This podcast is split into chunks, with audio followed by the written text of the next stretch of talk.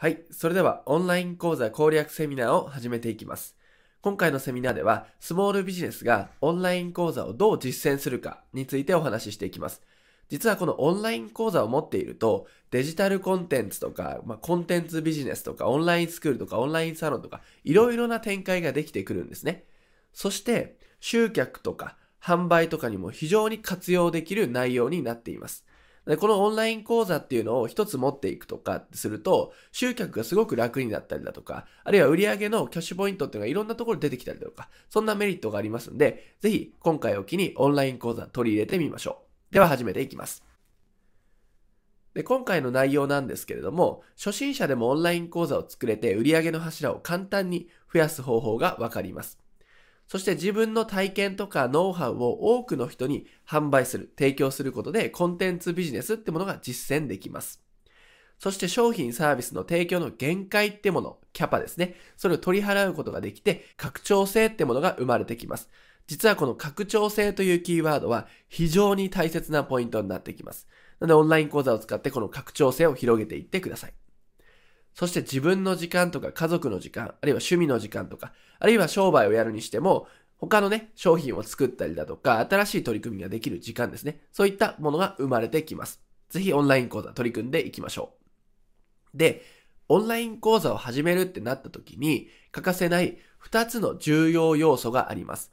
この一つ一つっていうものをしっかり取り組んでいかないと、せっかく作ったオンライン講座が無駄になっちゃう、ご破産になっちゃう可能性がありますし、そもそも売れません。はい。これ非常に危険なので、この二つの要素は覚えておきましょう。何かというと、まず一つ目。講座の作り方というスキルですね。講座をどう作るか。そして、集客の仕組みなんですよ。ね、講座の作り方っていうのはコンテンツのクオリティみたいなもんですね。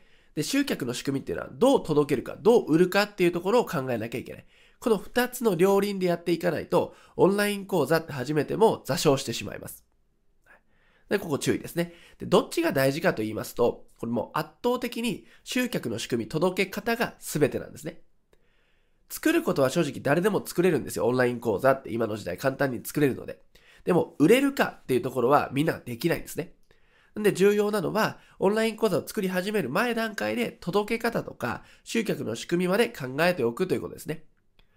で、集客の仕組みっていうと膨大な量があって、私たちのね、スクールでは一個一個ね、ステップバイステップで教えてるんですけれども、これをね、話すとなると、今回のセミナーではとても話しきれないので、集客するときにこういう点に注意してください。こういうポイントをちゃんとやってくださいねっていうお話を後半の方でさせていただきたいと思いますんで、集客の仕組みについても少しお話しします。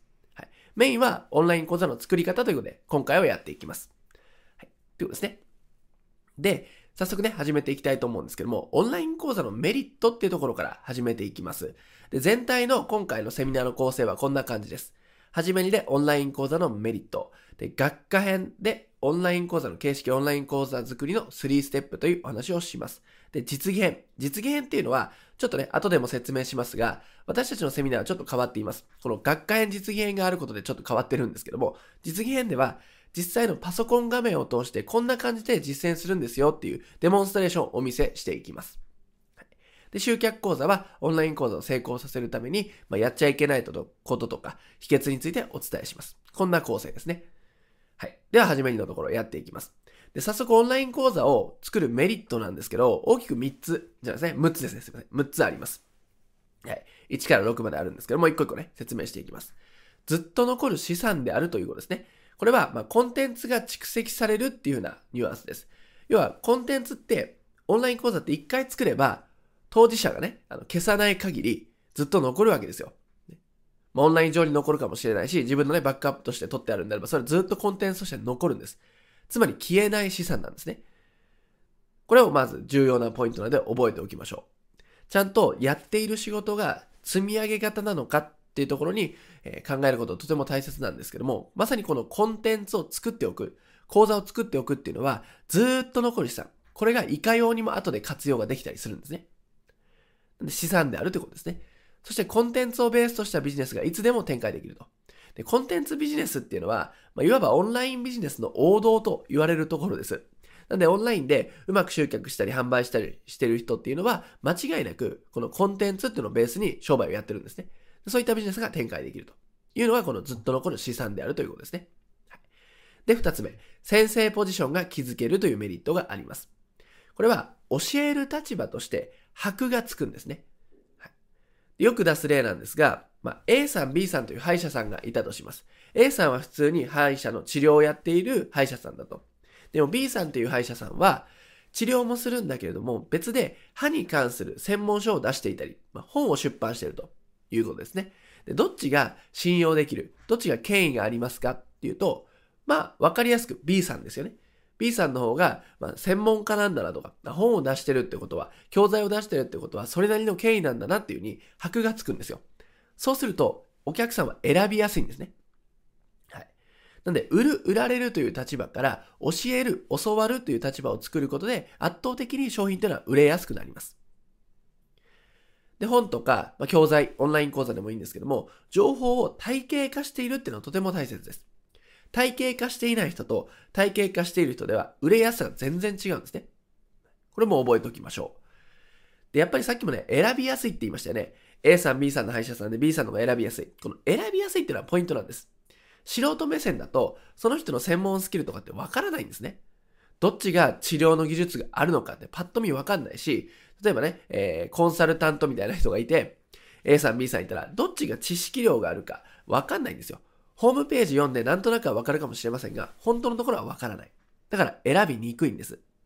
でも、ちゃんと体系化立てた、そういったね、教材だったり講座があることで、ポジションが築けますんで、選びやすくなるということ。これは大きく影響、まあ、集客ってところにね、影響してきますよね。はい。そして3つ目、拡張性がある。これ冒頭でも言いましたが、非常に拡張性があります。拡張性があるっていうのはどういうことかっていうと、売っても売っても忙しくならないモデルを作ることができるんですね。例えば、じゃあ生体師さんがいたとして治療をしますと。ね、例えば1日10人が限界だっていう人がいたとします。で1日10人が限界ってことは、それ以上お客さん呼べないんですね。来たいお客さんがいても断らなきゃいけない。なぜならキャパシティがあるからです。限界があると。つまり、10人に売るのと100人に売るのでは、ロームが圧倒的に変わってしまって、もうそこは、もう、手、お手上げなんですね。受け入れる体制がないっていうのと、自分のね、あの、労力が限られているんで無理だと。これは拡張性がないビジネスと言います。ところがコンテンツっていうのは、一回作ってしまえば、10人に売ろうと、100人に売ろうと、ロームはさほど変わらないんです。だから拡張性があるということなんですね。商品提供のキャパがなくなると。ね。これ本当は100人に売りたいのに、なんかこうサポート上10人しか無理だっていうのは非常にもったいないですね。拡張性が生まれません。ましてやスモールビジネスっていうのは、一人型とか少人数でやってるんで、人的リソースは限られてるんですよね。ってなると、じゃあ別のところで稼いでもらわなきゃいけない。別のところで動いてもらわなきゃいけないとなると、コンテンツっていうのが非常に有効だということです。はい。それが拡張性のお話です。そして4つ目、在庫を抱えないんですね。まあこれはイメージできますよね。まあ、本とかね、紙の本とか DVD とかだと在庫を抱えるイメージありますが、オンライン講座っていうのは、一度作ってオンラインに公開するっていうだけなので、在庫はありません。はい。商品となるのは知識や体験なので、ここに在庫はありませんね。まあ、勉強したり、経験をしてくる必要はありますけれども、基本的に在庫は抱えないと。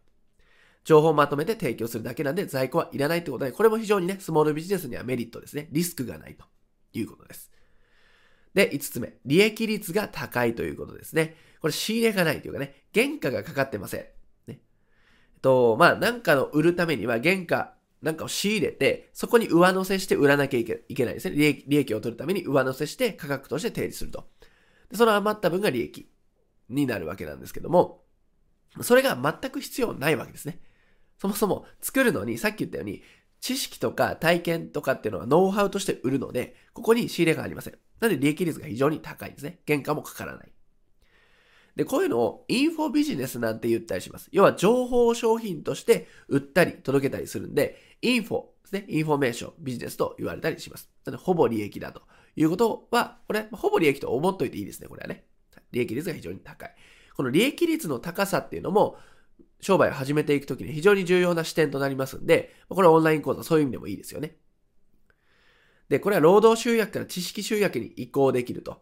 さっきの拡張性の話と、この利益率は被ってくるんですけれども、まあ、何回も何回も動かなきゃいけないと。売れるたびに労働が発生して、ね、労務が発生して、じゃなくて、何人に言ってもロームは変わらない拡張性があるビジネス。っていうのはつまり、ロームを提供するんじゃなくて、知識とかを提供するんですよね。そういうオンライン講座を作れば知識集約に移行ができると。非常に体も楽になるということです。はい。そしてみ、あと最後ですね。6つ目。ビジネスモデル上優れているということです。これはちょっとビジネスモデルの第一図ってもので、ちょっと一部ですね、私たちのスクールで扱っているものをピックアップしますが、まあ、こんな風にオンライン講座っていろんなところで使えるんですね。はい。まあ、フロントエンド、バックエンドっていうにね、FEB はそう捉えていただいていいんですけども、オンライン講座って、ね、例えば値付けの方法だったり、お客さんにどのタイミングで提供するかによって、顔顔を変えるというかね、いろんな仮面を被ることができるんです。例えば、まあ、ここにはね、配置されてませんが、お試し商品ということで、無料でオンライン講座を提供することもできる。あるいは数千円といったフロントエンド商品を、集客するための商品として提供することもできるし、あるいは数十万とかっていうふうな、まあ、バックエンド、利益商品として提供することもできる。いろんな顔を持ってるんですね。はいまあ、いろんなことができる。まあ、これの枠内でお試し商品の話もしましたが、そういう使い方っていうのは非常に汎用性がありますね。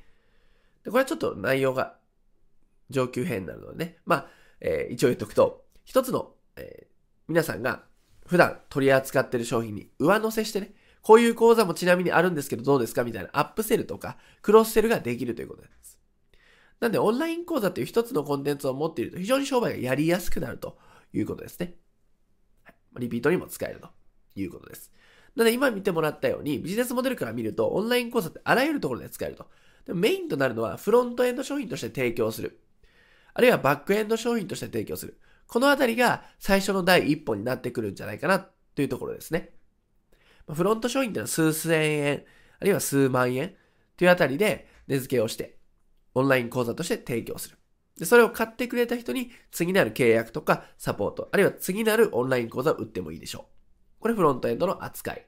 で、バックエンドは、例えばね、その前にいろいろ細々としたサービスを提供する商品を売っていって、最終的にこのオンライン講座、オンラインスクール、どうでしょうかっていうふうに提案する。これはバックエンド商品。まフロントとバックでは価格が圧倒的に違うので、その辺は価格の決め方ってところにもなるんですけども、まあ、使い方としてはこういう使い方ができるということを覚えておいてください。はい。で、まあ、労働集約から知識集約モデルへということで、オンライン講座を持つと知識提供型の商品を作れると。まあ、さっきも言いました。でこれ具体例で言うと、例えば治療院とか飲食店なんかもこれはできますよね。例えば治療院で言うと、もろ労働集約、労働を提供するモデルなわけです。例えば、お客さんが来ました。症状を聞きます。えー、施術をします。マッサージをします。っていうのが本業ですよね。でも、これをちょっと知識提供型でオンライン講座モデルにすると、例えばどういうことができるかっていうと、その自分の知識、専門知識があります。例えば治療の、えー、知識だったり、あるいはマッサージ、ストレッチのやり方っていうものをパッケージにして売ることだってできるわけです。あるいは低価格で売って集客商品として箔をつけたりだとかっていうことができるわけですね。まあ、治療院だったらそういうことができる。飲食店も、例えばレシピなんていうものは知識商品としてなりますね。要はオンライン講座形式、インフォ商品としてなるわけです。そういうふうにやっていって、知識を提供していく。くれぐれもロームを提供するってモデルではなくて、知識っていうものを提供するっていうのがこの視点になります。あとはま飲食店をやられてる方で、えー、飲食店の開業のノウハウなんかオンライン講座にして販売したりサポートしたりするのもいいですよね。そして、会場でのセミナーや講座をネット上に公開することで、より多くの人に購入してもらえると。こういうモデルをやるのは、例えばコンサルタントの方とか、コーチとか先生業の方と呼ばれる方が多いですよね。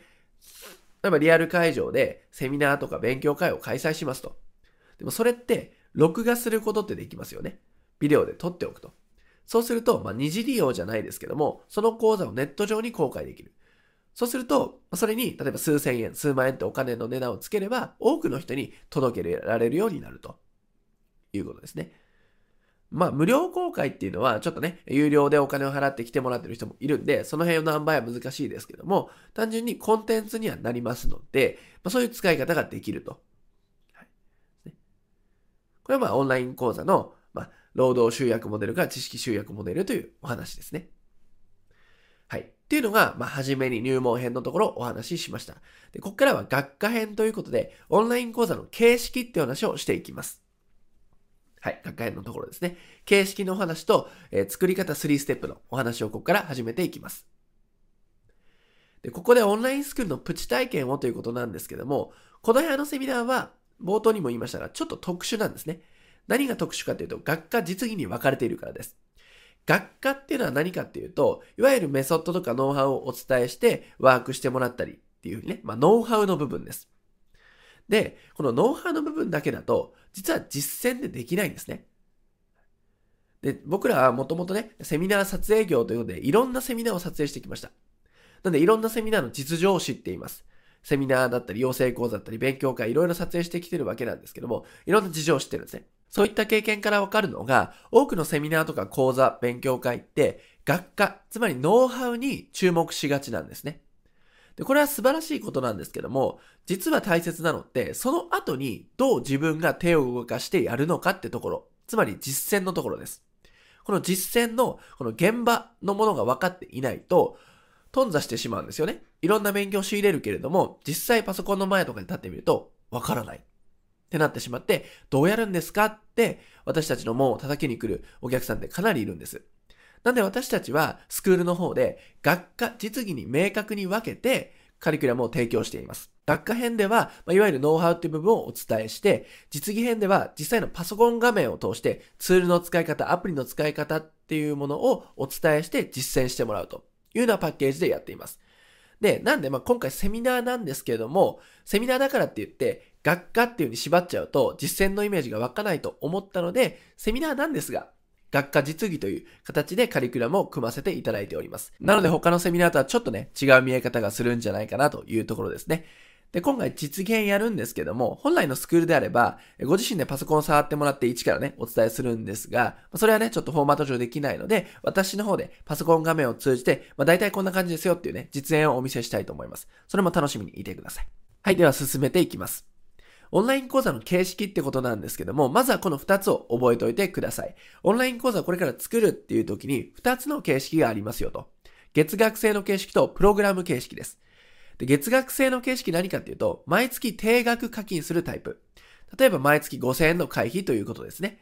毎月5000円払えば、例えばメンバーシップサイトの中で、コンテンツが見放題、オンライン講座が受け放題っていうようなサービスですね。これが月額制の形式。まあ、サブスクリプションとか会員制ビジネスに近いようなモデルです。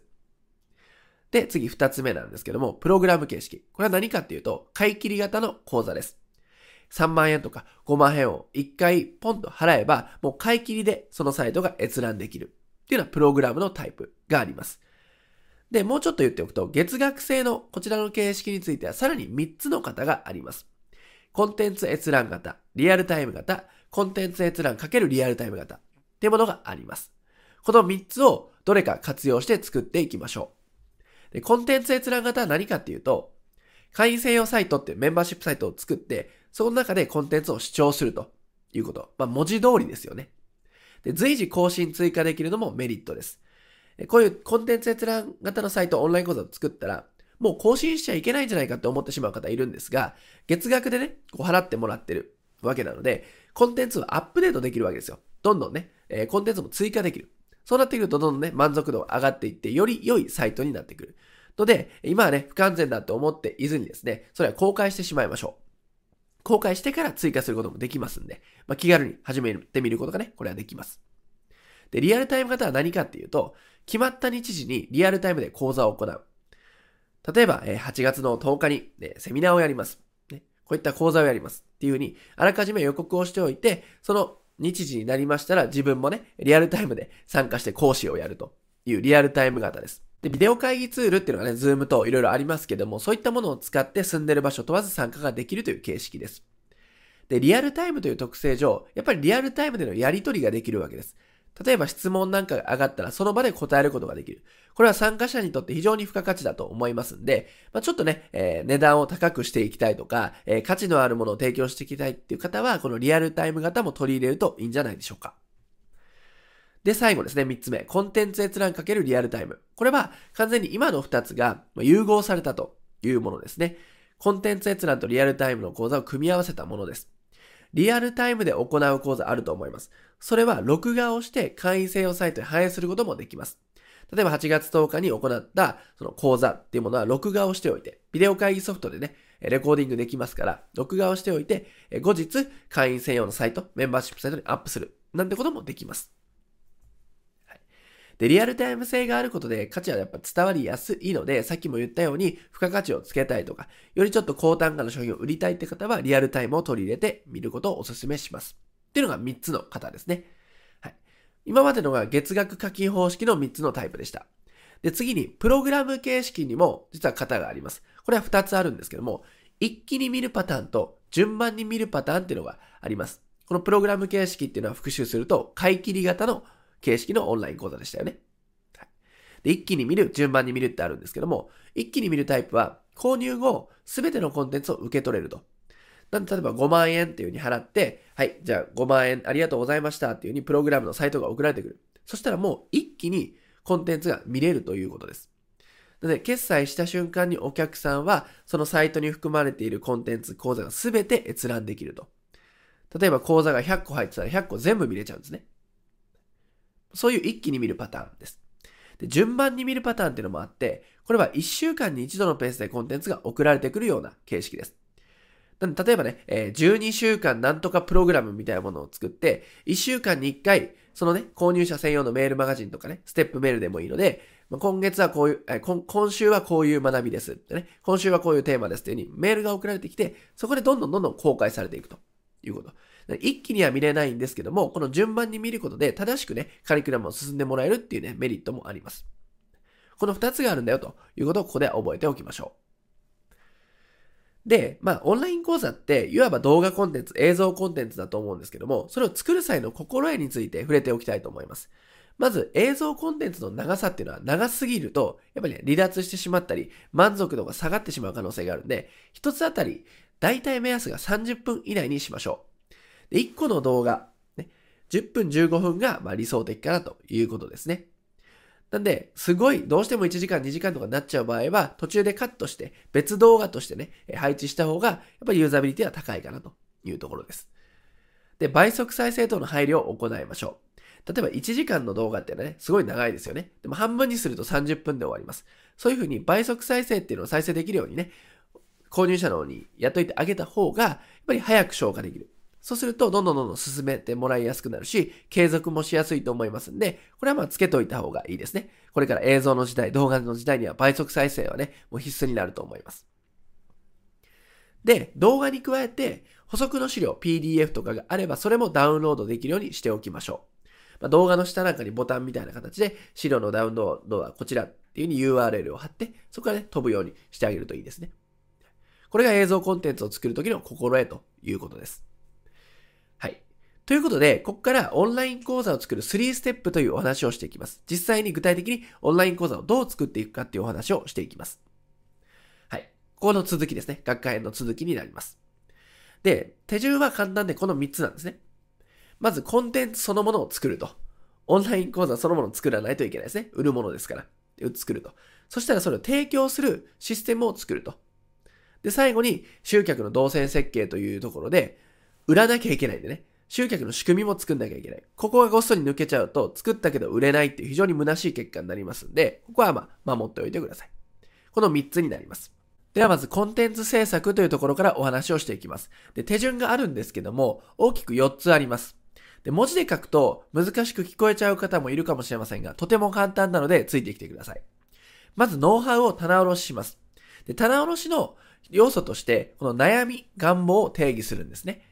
悩みっていうのは現状です。今困っていること、悩んでいること、問題があるわけですよね。で、人はそれを解決したいからオンライン講座を買うわけです。まあ、オンライン講座にたどり着くわけですね。なので、オンライン講座では、その願望っていうところ、悩みが解決しますよっていうところを歌わなければいけないし、実際オンライン講座で悩みを解決してあげて、願望に近づかせてあげなきゃいけない。これがオンライン講座のやるべきことですね。なので、悩みと願望を定義します。で、その悩みから願望に行くまでに必要なことをコンテンツとして並べてあげる。これだけなんですよね。言ってみれば。悩み、願望があります。で、ここには非常に乖離があります。こう、乖離を埋めていくためにコンテンツを提供してオンライン講座として売るということ。これができれば、オンライン講座の準備ってのはもう整ったようなもんです。で、オンライン講座だけじゃなくて、オンラインスクールとかデジタルコンテンツ、コンテンツビジネスにも通ずる考え方なんで、ぜひこれは要チェックですね。で、4番目のこのグルーピングするっていうのは、必要なことをね、コンテンツにして並べていくと、まあ、バラバラになるわけですよ。それを最後、ここからここ、みたいな、あるいは全体みたいな感じでグルーピングしてあげること、まあ、パッケージにするっていう風に捉えてもいいですね。パッケージにすることで講座として売れると。あるいはグルーピングを複数作ることで複数のオンライン講座が作れるというような流れになります。で図で表すと、お客さんの現状っていうのはあの左下にありますで。右上が到達したい未来ですね。これをまず定義するところから始まります。で、例えば英会話っていうところのオンライン講座だった場合は、英語が話せない、ね、単語しかわからないとかね、えー、海外旅行で全然伝わらないっていうのが現状だとします。例えばね。で、未来は何かっていうと、海外旅行が不自由なくできるとか、日常会話がペラペラになるっていうのが未来だとします。そしたら、これね、現状未来っていうのは離れているわけなので、そこに階段を作っていくと。必要なものを階段にして並べてあげるっていうステップが必要になります。イメージとしては、こんな感じですね。現状があって願望があると。で、現状から願望に近づくためには階段を用意してあげて、そこを登っていってもらうことで願望に到達してもらう。まあ、なんかができるようになったり、なんかが手に入るということ。なので、あなたがやるべきなのは、この階段で何を伝えるかってことを考えるわけですね。でなるべく、なるべく時系列で考えてあげた方がいいです。まずこれをやって、これをやって、これをやると、これが手に入るよ。っていうようなことをオンライン講座でやってあげたいんですね。できるだけ最初は細分化しましょう。細分化すると、いろんなオンライン講座が作れるようになるし、お客さんのことをちゃんと考え、あれ、考えてあげられるようになるので、細分化して考えましょう。例えば、コーヒーを飲むという動作があったとします。で言ってみれば簡単ですよね。コーヒー飲んでください。はい、わかりました。ですよね。で、これを細分化するとどうでしょうかまずコーヒーを見ます。そして取っ手に手を伸ばして握ります。で力を入れてこう持ち上げます。で、引きます。で、口につけます。で、こう底を上げます。で、飲みますってね。で、飲み込みますみたいな。細分化ができますよね。で、これって日常的な動作だと馬鹿らしく聞こえますが、これくらいやってあげないと素人はわからないんですね。これくらいステップバイステップでサポートしてあげないとわからないんです。なので最初は、そんな、あの、細かすぎてもいいので、階段にしてみてください。で、階段にして細分化していくと、こっからここまでを提供しようかな。あるいはこっからここまで全部提供しようかなっていう風に、オンライン講座のコンテンツの中身がわかりますんで、これはね、時間かけてもいいので、しっかりワークとして取り組んでください。現状願望を定義してから階段を作って、コンテンツを並べて、最終的にグルーピングしてオンライン講座にする。これだけなんですね。さらっと言ってますが、これだけです。あとは時間をかけて考えるだけなんですね。はい。ぜひ考えてください。そうしましたらテーマの仮決定ということで、今ね、出してもらってグルーピングしただけでは、ここに名前がついていません。なので売れませんので、しっかり名前、コンセプトを決めていきましょう。ということで、まあ、定義の仕方としましては、ほにゃららな人の悩みを解決するオンライン講座と、仮決めでいいので決めちゃってください。で、このほにゃららな人の悩みを解決するってやらないと、オンライン講座の立ち位置というか、存在意義っていうのはわからなくなってしまいます。で何かしらの問題を解決したいから、オンライン講座に手を出してくれるわけなので、しっかりこういうふうな定義を心がけましょう。ですね。これが定義の仕方です。そして、なるべくニッチがいいですよね。例えば、英会話ってやっちゃうと大きすぎるので、例えば旅行の英会話とか、ね、ビジネスのプレゼンの英会話とかっていうふうにテーマを決めてあげると売りやすいです。なので、これちょっとこれを参考にテーマの仮決定をしてみてください。でそうしましたら価格も決めておくといいですね。価格、用途によって変わります。ま集客商品か利益商品か、これフロントエンドかバックエンドかっていうところで変わってきます。バックエンドなのに2000円とかだとちょっとね、えー、きつくなってくるというか、かなりの数売らないといけないので、ある程度ね、それは高く設定しなきゃいけないんですよね。だそういうふうに、ちゃんと目的が分かってないと値決めが分かりませんので、集客商品か利益商品か、あるいは無料であげてもいいのか、これを考えてから値付けをしてみましょう。ということですね。これ価格のところです。で、携帯ですね。まあ、今回オンライン講座、動画主体でお話ししていますが、別に動画じゃなくてもいいわけですね、オンライン講座って。文字、PDF を読んでもらうとかっていうこともできます。あるいは電子書籍とかね。文字っていう媒体でもいいでしょう。あるいは音声でもいいですよね。まあなんか MP3 のフォルダ、えー、ファイルがね、こうダウンロードできるような形式にしておいて、音声で学んでもらうとかでもいいですよね。で、まあ動画はまあ一般的で、これは動画前提でお話ししてきているので、ここは大丈夫かなというところ。あるいは、まあ、動画をこうね、入っていたりだとか、音声が入っていたり、文字が入っていたりってする、まとめたこの会員サイトですね。オンラインプログラム。まあ、これをね、私たち日頃イメージしてるんですけれども、これを売るってこともできます。なんで、文字で攻めてもいいし、音声のコンテンツがあってもいいし、動画が配置されてもいいし、それはもうサイトとして売るんでもいいですよね。プログラム形式の場合は、こういうふうにね、サイトってものをしっかり作って売らないとダメですよね。月額制であれば、SNS のグループとかで URL だけ毎月送っていくみたいないいんですけども、まあでも会員制サイトがないと結局使い勝手は悪いので、サイトはね、必須になってくると思います。なんで、ただ、まあサイト、動画、音声、文字っていう風に分けて考えることで、あ、これの要素足りてないなとか、あ、文字も作れるなっていう風に考えてほしいんで、こういう風なね、並べ方をしました。基本は動画、会員制サイトっていうのはセットで考えてもらった方がいいですね。で、そこに、まあ、文字もあった方がいいかな、音声もあった方がいいかなっていうふうに考えていってください。はい。で、二つ目の内容に行きます。ここまではコンテンツ作りというお話をしました。で、ここから提供システムということで、映像のまあコンテンツが作れたってなったら、そのコンテンツの URL を単品でポンと送るわけにはいかないので、視聴サイトが必要になります。そのコンテンツが見れるサイト。さっき言った会員制サイトのようなものですね。コンテンツの視聴サイトが必要になると。で、やっぱりね、あの、月額制とかもそうなんですけども、課金してもらわなきゃいけない。ってなると、決済サービスっていうのが必要になってきますよね。これはまあ、プログラム形式で一括で買い切りの場合も決済サービスがないと提供できないので、決済サービスが必要になってきます。で、質問交流の場所もあった方がいいので、こういったものを用意していきましょうということ。コンテンツ視聴サイトっていうのは何かっていうと、ワードプレスで作れます。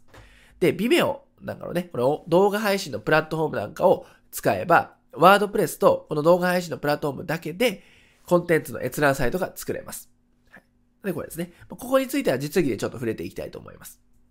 で、決済サービスですね。月額制、プログラム型、どっちでもね、決済サービスは必要になってきますんで、ぜひ導入していきましょう。で、サービスの提供方法により、これは選択をしてください。ということですね。で、三つ目が質問交流の場所ということで、例えばソーシャルメディアのグループなんかを使うと、そこで単純にね、質問をしたりだとか、取り組んだ課題についてシェアしたりすることもできます。なので質問したり交流したりすることができると。あとはチャットサービスですね。スラックとかチャットワークありますけども、そういったところで質問とか交流を行う。でこういったものがあると、やっぱりね、オンライン講座の購入者の満足度も上がったりしますんで、持った方がいいというところで、こちらね、記載させていただきました。で、三つ目の内容ですね。えー、コンテンツ制作、システム、提供のシステム作りっていうのをやっていって、で、三つ目の内容が、集客の仕組みの動線設計っていうところですね。で、こちらについては、実技の後でお伝えしていきます。はい。で、今ね、お伝えしたところをまとめると、コンテンツの制作のやり方、提供システムとはね、これ何ぞやっていうところ、そして集客の動線設計はね、実技の後でちょっとご紹介しておきます。まあ、この集客のやり方っていうよりも、今回は冒頭にもお伝えした通り、集客でやっちゃいけないこととか、こういう点に注意して集客取り組んでくださいっていうね、えポイントになりますね。以上ね、3つっていうものをここまでお伝えさせていただきました。はい、ここからは実技の内容になります。オンライン講座制作の一部を実演していきます。今回はこの3つのツールを使ってやっていきます。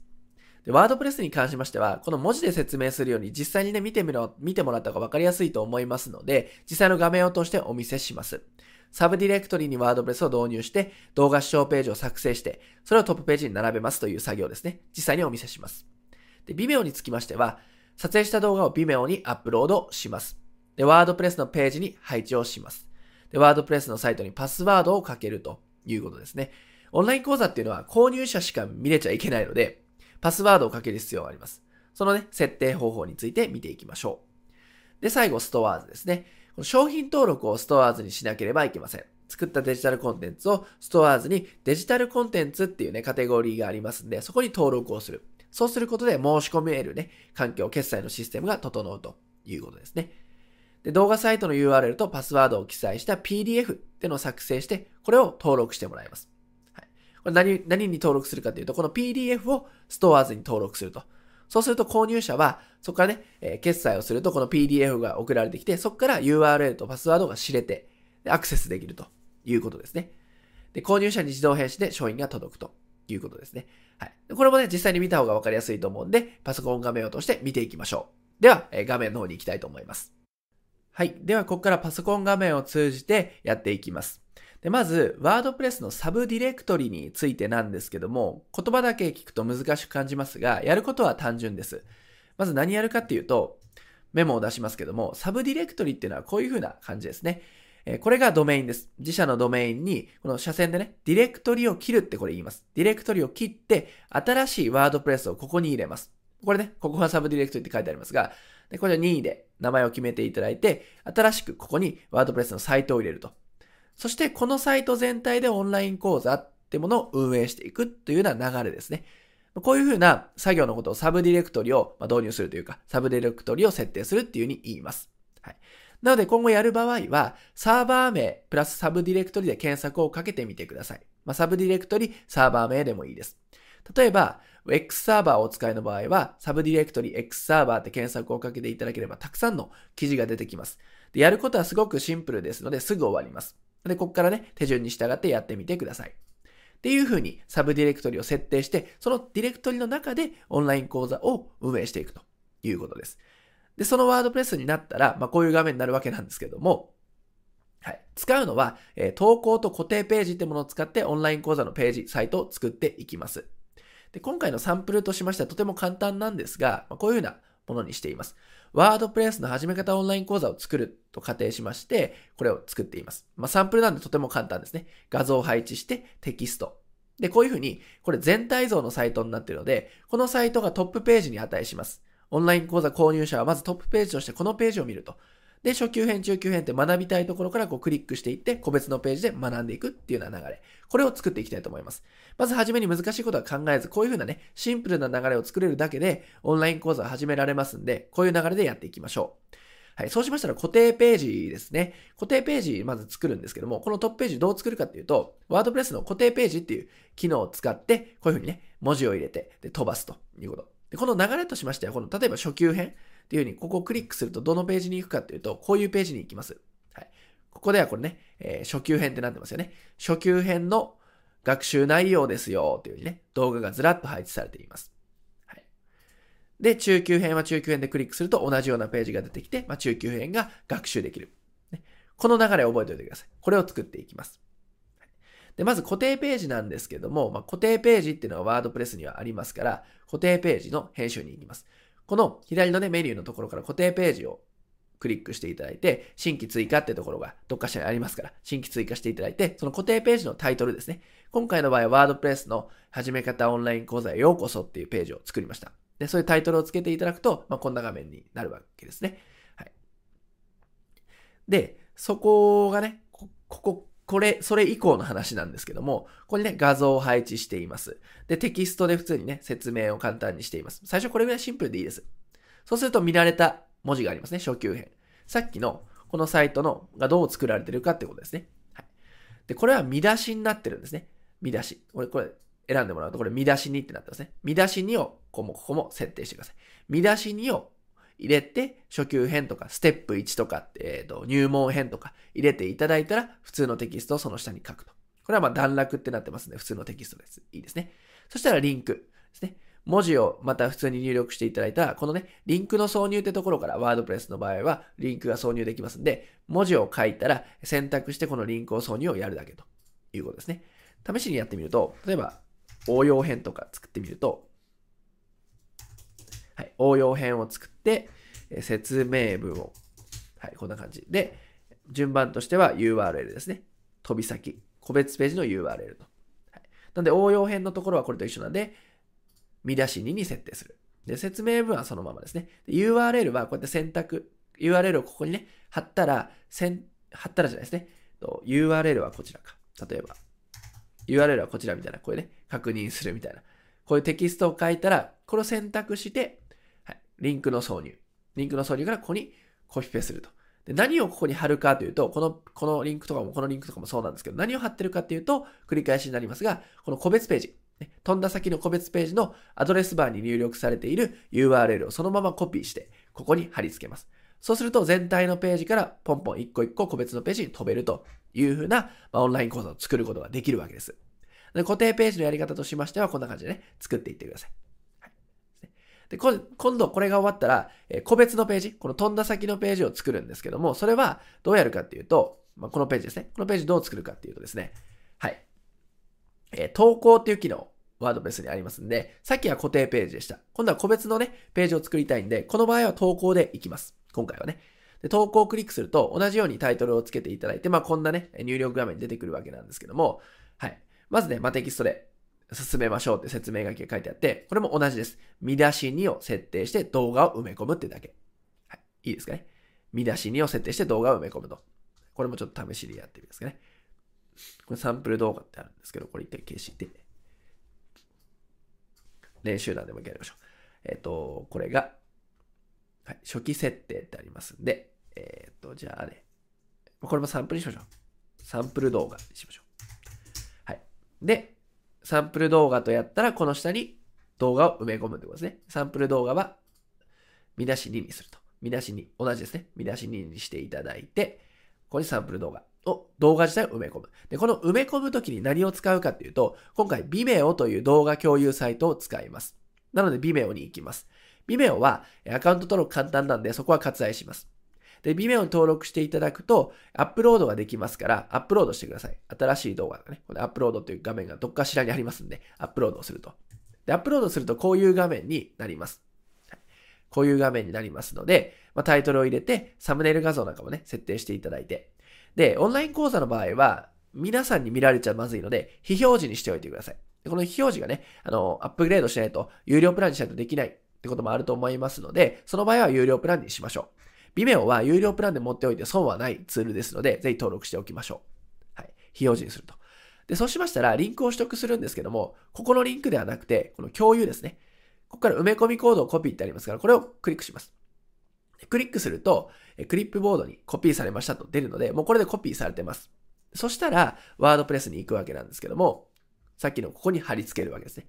で、こちら貼り付けるときにちょっと注意があるんですけども、これね、今ビジュアルモードになってるわけです。これをテキストに変えて貼り付ける必要があります。なのでテキストを押します。で、今ね、埋め込まれてるのも含められてるんですけども、ちっちゃいんでね、ちょっと見づらいかもしれませんが、サンプル動画って今作った H2 のタグがあります。その下に、まんまコピペしてください。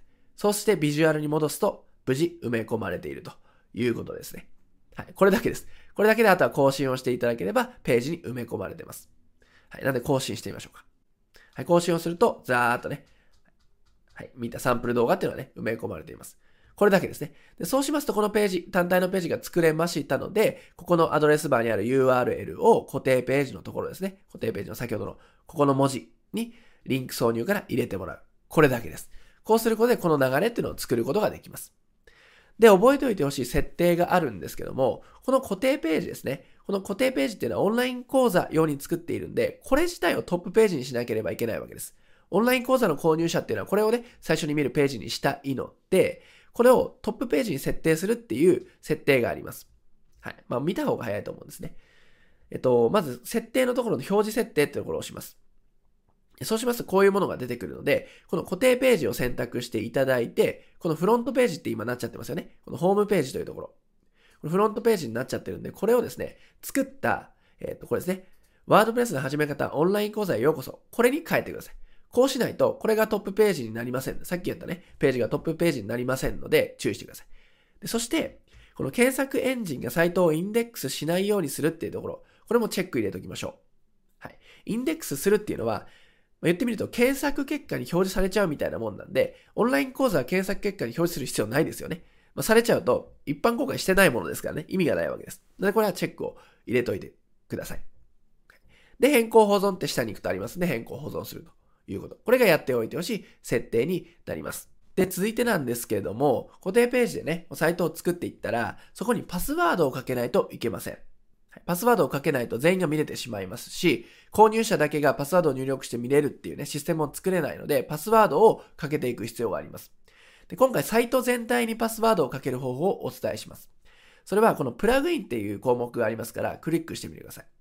で、プラグインをね、クリックすると、プラグインを新規追加っていうのはこの辺に出てきますんで、まあ、こういう画面に行きます。そうするとね、検索ができるんですよね。この検索のところから、パスワードってね、入れていただくと、はいパスワードプロテクティブという風なプラグインが出てきますんで、これを今すぐインストールって。これね、私の方はこれインストールしちゃってるんで出てきませんけれども、今すぐインストールみたいなボタンが出てきますからクリックして有効化をしてみてください。そうするとこの左のところの設定っていうところに行くと、パスワード保護という項目が出現します。で、これクリックしてもらうとこういうページに行くんですけども、ここで新しいパスワードですね。まできるだけ簡単すぎないパスワードを設定していただいて、そのパスワードがサイトを見るために必要なキーとなります。はい。なんでこれがパスワード設定していただいたら変更保存と。で、あとはその URL とパスワードを知らせれば、お客さんはオンライン講座を受講することができるという風な流れですね。で、このパスワードの設定までしっかりやっておきましょう。はい、ここからはストアーズを使って決済システムの導入なんですけれども、ストアーズ自体の登録はとても簡単なんで割愛させていただきます。これストアーズの画面になります。でまずやってほしいことは、この機能を追加ってところを選んでいただいて、ダウンロード販売ってところがあります。ここを必ず有効、オンにしておいてください。じゃないとデジタルコンテンツの販売ができませんので、これ注意ですね。でこれやっていただいたら、アイテムを早速登録していきます。アイテムってところを選んでいただいて、これサンプルでね、いくつかありますが、新しい場合はアイテムを作成からやっていってください。で、そうすると、まあ、こういう画面に行くわけですね。で、ここでイメージ画像をね、作るなり、用意するなりしてですね、ここに設定すると。で、アイテム名も、その講座の名前ですね。で、価格を入れていただいて、これは有無はね、チェックを入れてください。で、割引率はいいですね。で、アイテムの説明もできるだけ詳しく書いてあげた方がいいですね。今回テストなんで簡単にしてますが、詳しく書きましょう。で、ファイルのアップロード、ここ重要なんですが、ここに PDF をアップロードします。オンライン講座の場合、動画をアップロードするのは難しいですから、例えば、こんな感じで PDF を使って、このあ、PDF じゃないですね。これは Word だったり Google ドキュメントなんかで作れますんで、こういう書類を作っていただいて PDF で出力して、それをさっきのところにアップロードするってことをやります。で、ここは、まあ、オンライン講座のログイン情報って簡単に書いていただいて、まあ、以下の URL をクリックしてパスワードを入力してください。すると、学習を進めることができますという注意書き書いてあります。で、サイトの URL。これは固定ページ、先ほど設定した、えー、パスワード付きのね、ページの URL とパスワードをね、やるわけなんですけども、URL とパスワード。まあ、これね、決めていただいたパスワードを入れて、この PDF をここに登録する。それをやっておくことで、えー、買った人は、この PDF を見てサイトにアクセスできるってことになります。はいで在庫数もまあお任せします。制限ない場合は無制限ですね。で、まあ、公開にすると。で、保存をする。ですね。これで商品登録が完了ですね。でそうすると、えっ、ー、と、この、こういうさっきのね、サンプル講座っていうのはこんな感じのね、ページになりますんで、この URL かなんかを、このアドレスバーにね、記載されている URL を貼って、まあ、ページかなんかに貼って、そこから押してもらうとかっていう飛ばすことができますよね。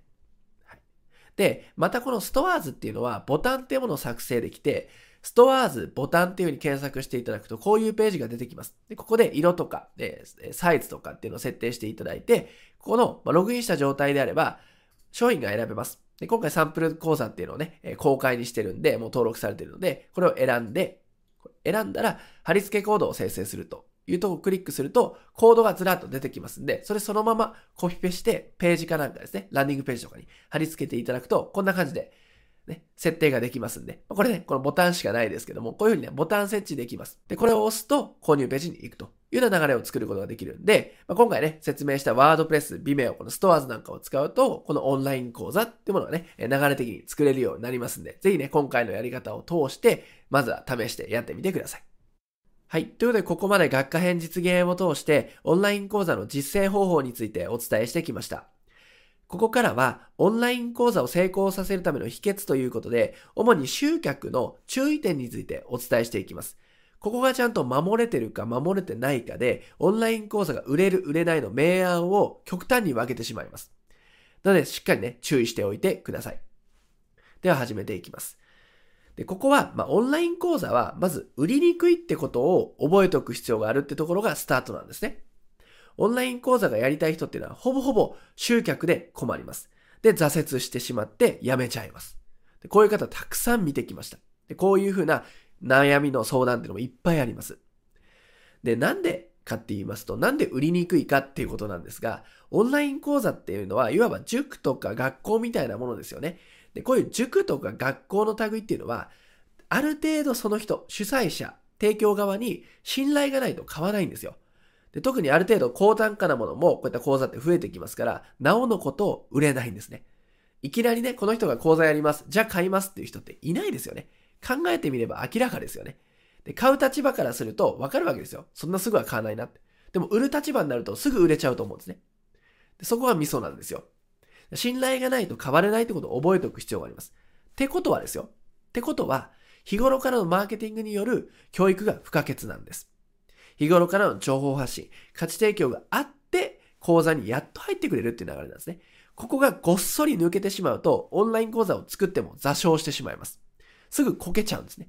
で、作っただけで終わりです。あるだけオンライン講座ってなっちゃうんですね。そうならないために何を注意すべきかっていうのはね、この後お話をしていきます。で、その前に事例なんですが、あるボイストレーナーさんの事例ですね。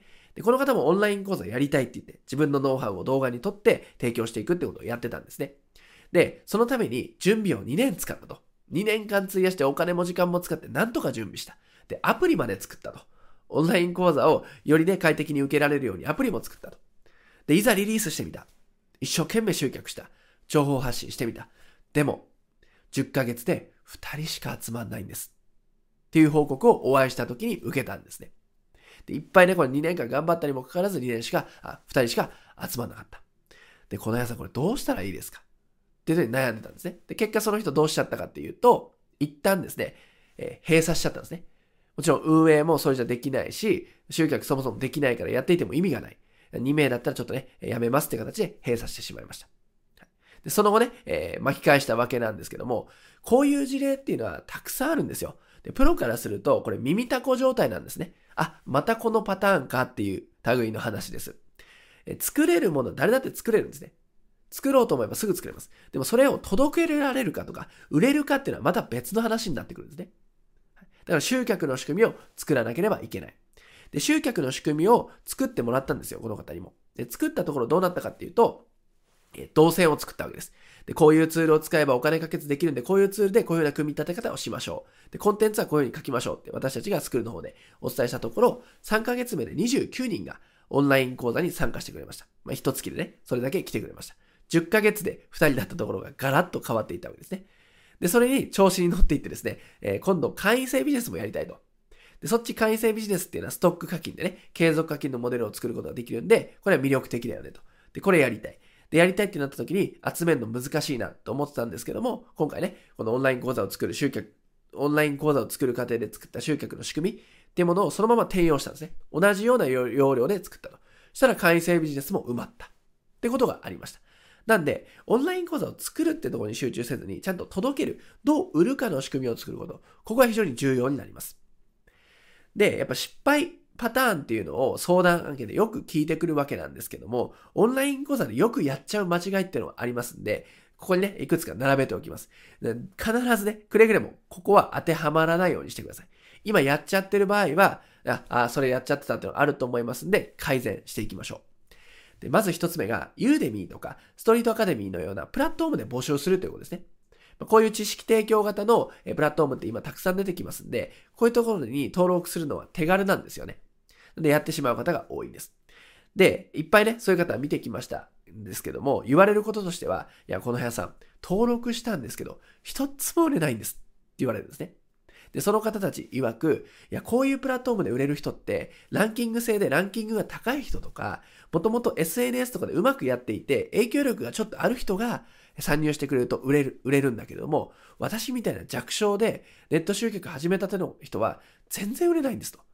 で、売れたとしても手数料かかるんで旨味全然ないんですってよく言われるんですよ。でまさにそれが、まあ、結果なんですよね。なかなか売れるわけがないんですよ。いきなりポンと出しても売れるわけがない。まあ想像できますよね。それは難しいだろうと。なんで、ここはよくやってしまうことということで挙げさせていただきました。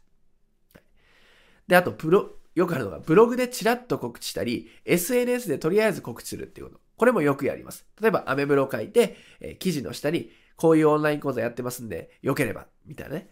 来るわけがないんですよね。そんな手軽に、ちゃん、ちゃんと売ろうとしてないで、チラッとの告知で売れないんですよ。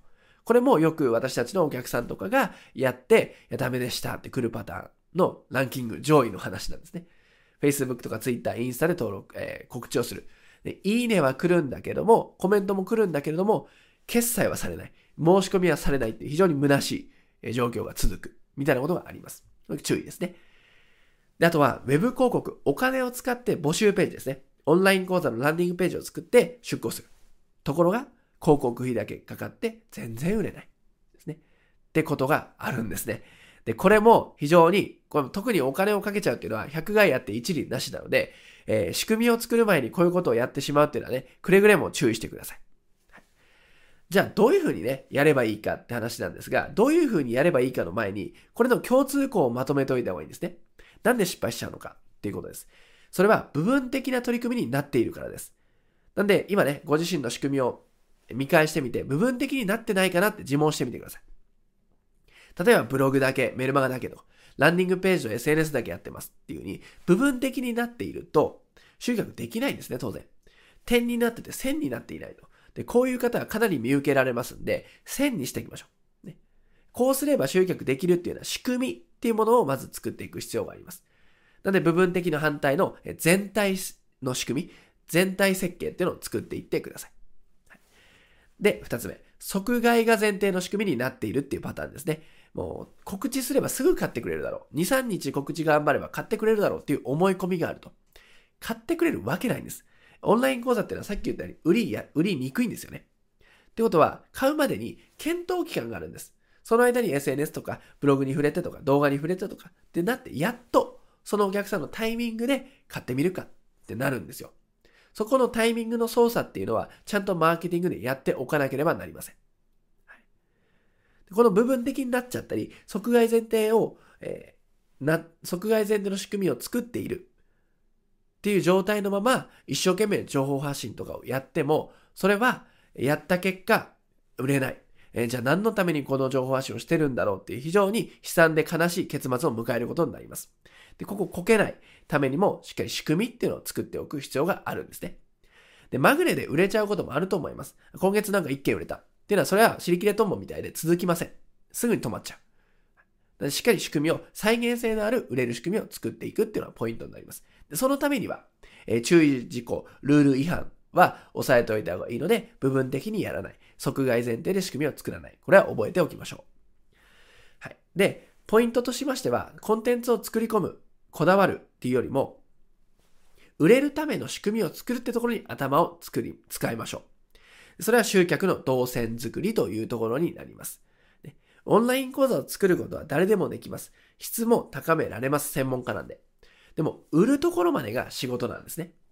はい、イメージで言うとこうです。オンライン講座本体に力を注ぐよりも、どう売れるかってところを科学していく。ここが商売人の頭の使いどころだったり、スモールビジネスがやらなきゃいけない本当の仕事なんですね。ここごっそり抜けていると、本当にあるだけ状態ってなってしまいます。作るのに、えコストがかかったりね、時間も費やすでしょう。それが水の泡になっちゃうんですね。しっかり売れる動線っていうのを作っていきましょう。で、そのためには、じゃあ何を押さえておいた方がいいかっていうと、部分ではなく全体の動線を先に作りましょう。